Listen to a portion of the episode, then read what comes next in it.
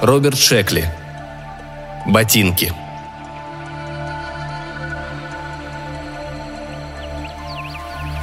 У меня износились ботинки. А тут я как раз проходил мимо магазина «Доброй воли», вот и зашел посмотреть, нет ли у них чего-нибудь на меня. Ассортимент товаров в таких местах не рассчитан на взыскательный вкус, а обувь по размерам не подходит на нормальную ногу вроде моей. Но на этот раз мне повезло. Пара красивых тяжелых башмаков. Сделано на совесть.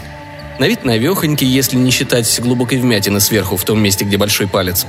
Наверняка из-за нее от ботинок и избавились. Верхний слой кожи соскоблили.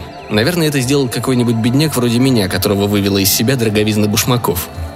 Как знать, может и я бы сделал нечто подобное в минуту душевного смятения. Но сегодня я чувствовал себя хорошо. Не каждый день найдешь пару башмаков вроде этих, к тому же на бирке смешная цена 4 доллара. Я снял свои потрепанные кроссовки, которые когда-то купил в Кейморте, и вставил ноги в кожаные башмаки, чтобы убедиться, что они мне как раз. И тут же услышал голос в голове, который довольно четко спросил. «Ты ведь не Карлтон Джонсон. Кто ты?» «Я Эд Филлипс», — громко ответил я. «Значит, ты не имеешь права носить башмаки Карлтона Джонсона». «Послушай-ка», — сказал я. «Я в магазине доброй воли. Эти ботинки стоят 4 бакса, и их может купить любой». «Ты уверен?» – спросил голос. «Карлтон Джонсон не отдал бы меня просто так. Он был так рад, когда купил меня, так счастлив, что ощутил полнейший комфорт, какой только может дать удобная обувь». «А ты кто?» – поинтересовался я. «Разве не ясно? Я прототип умной обуви и разговариваю с тобой посредством микросоединений в подошве. Я подхватываю твой голос в области горловых мышц, перевожу их и передаю свои слова обратно тебе». «И вы все это умеете делать?» «Ну да, и не только это. Я ж говорю, я умная обувь. Тут я заметил, что две женщины с любопытством посматривают на меня и понял, что они слышат только одну часть разговора, поскольку вторая, похоже, звучала лишь у меня в голове. Я заплатил за ботинки, которые выдержались от дальнейших комментариев, и вышел на улицу. Я направился к себе, в однокомнатную квартиру в Джек Лондон, отель, на четвертой улице рядом с Пайком. Ботинки молчали, пока я не поднялся по двум маршам лестницы и не остановился на покрытой линолеумом площадке перед квартирой. Лифт в этот вечер не работал. «Ну и берлога», — сказали башмаки. «Вы что, успели разглядеть мою квартиру?» На концах шнурков светопоглощающие диоды. Это и есть мои глаза. «С Карлтоном Джонсоном вы, наверное, бывали в лучших местах», — сказал я. «Всюду были ковры», — мечтательно произнесли ботинки. Не считая полированного пола, но его специально не покрывали ковром. Они помолчали, вздохнув. «Износ у меня был минимальный». «И вот вы в ночлежке», — сказал я. «Как же низко вы пали!» Должно быть, я возвысил голос, потому как в коридоре открылась одна дверь, и из нее выглянула старуха. Увидев меня, по всей видимости, разговаривающего с самим собой, она покачала головой и закрыла дверь. «Не надо кричать», — сказали ботинки. «Можешь просто направить в мою сторону мысли, этого достаточно. Я без проблем слышу тебя». «Я, наверное, смущаю вас», — громко сказал я. «Простите, пожалуйста». Ботинки не отвечали. Меж тем я отпер дверь, вошел к себе, включил свет и снова закрыл дверь. Только после этого они сказали. «Это скорее я смущаю тебя, моего нового хозяина. Я и за Карлтоном Джонсоном пытался присматривать».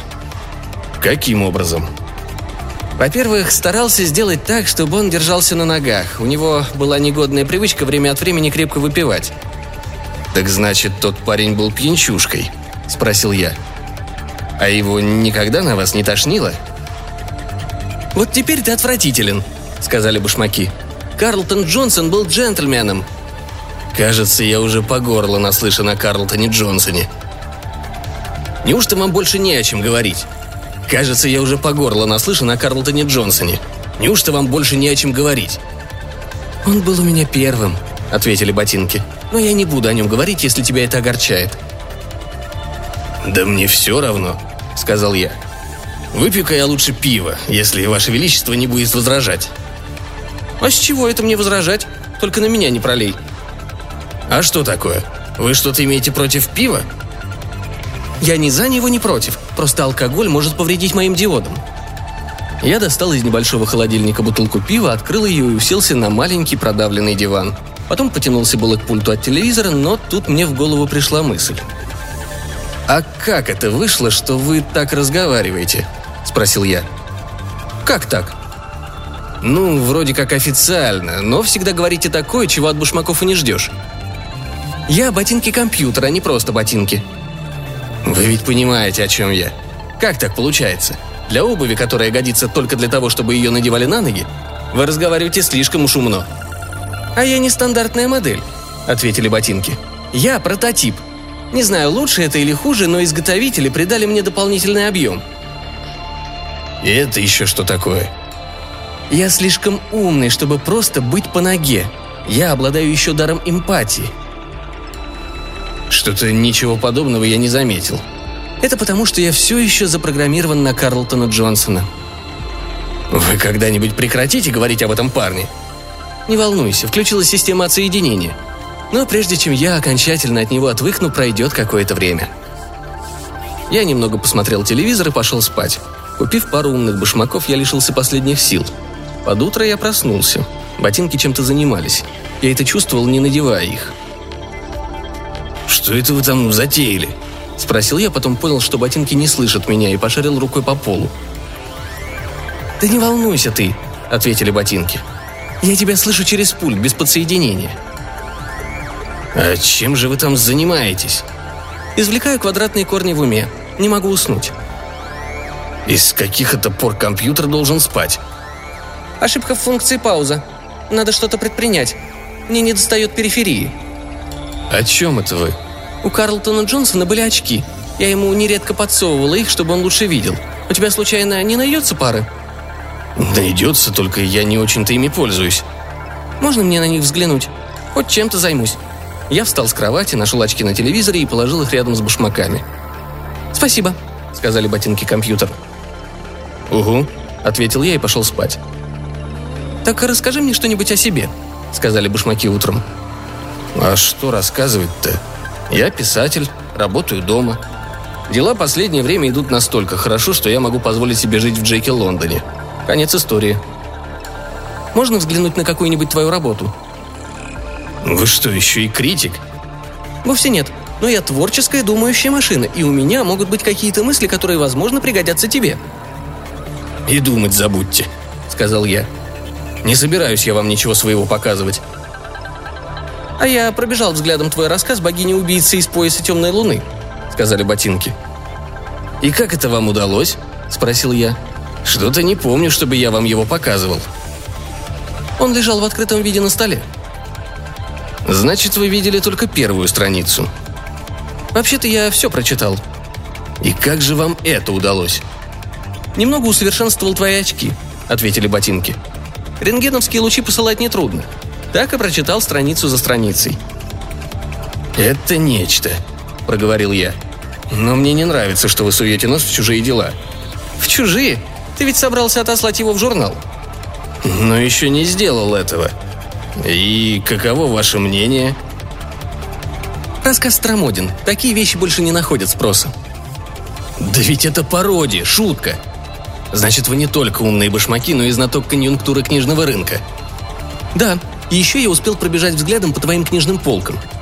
В голове у меня что-то щелкнуло, что заставило меня предположить, что и книги из моей библиотеки им тоже не понравились. «А знаешь», — сказали ботинки чуть позднее, — «ты бы не ленился так, Эд. Ты ведь толковый. Может, из тебя что-нибудь еще и выйдет». «Да вы кто? Не только компьютер, но еще и психолог?» «Ни тот, ни другой.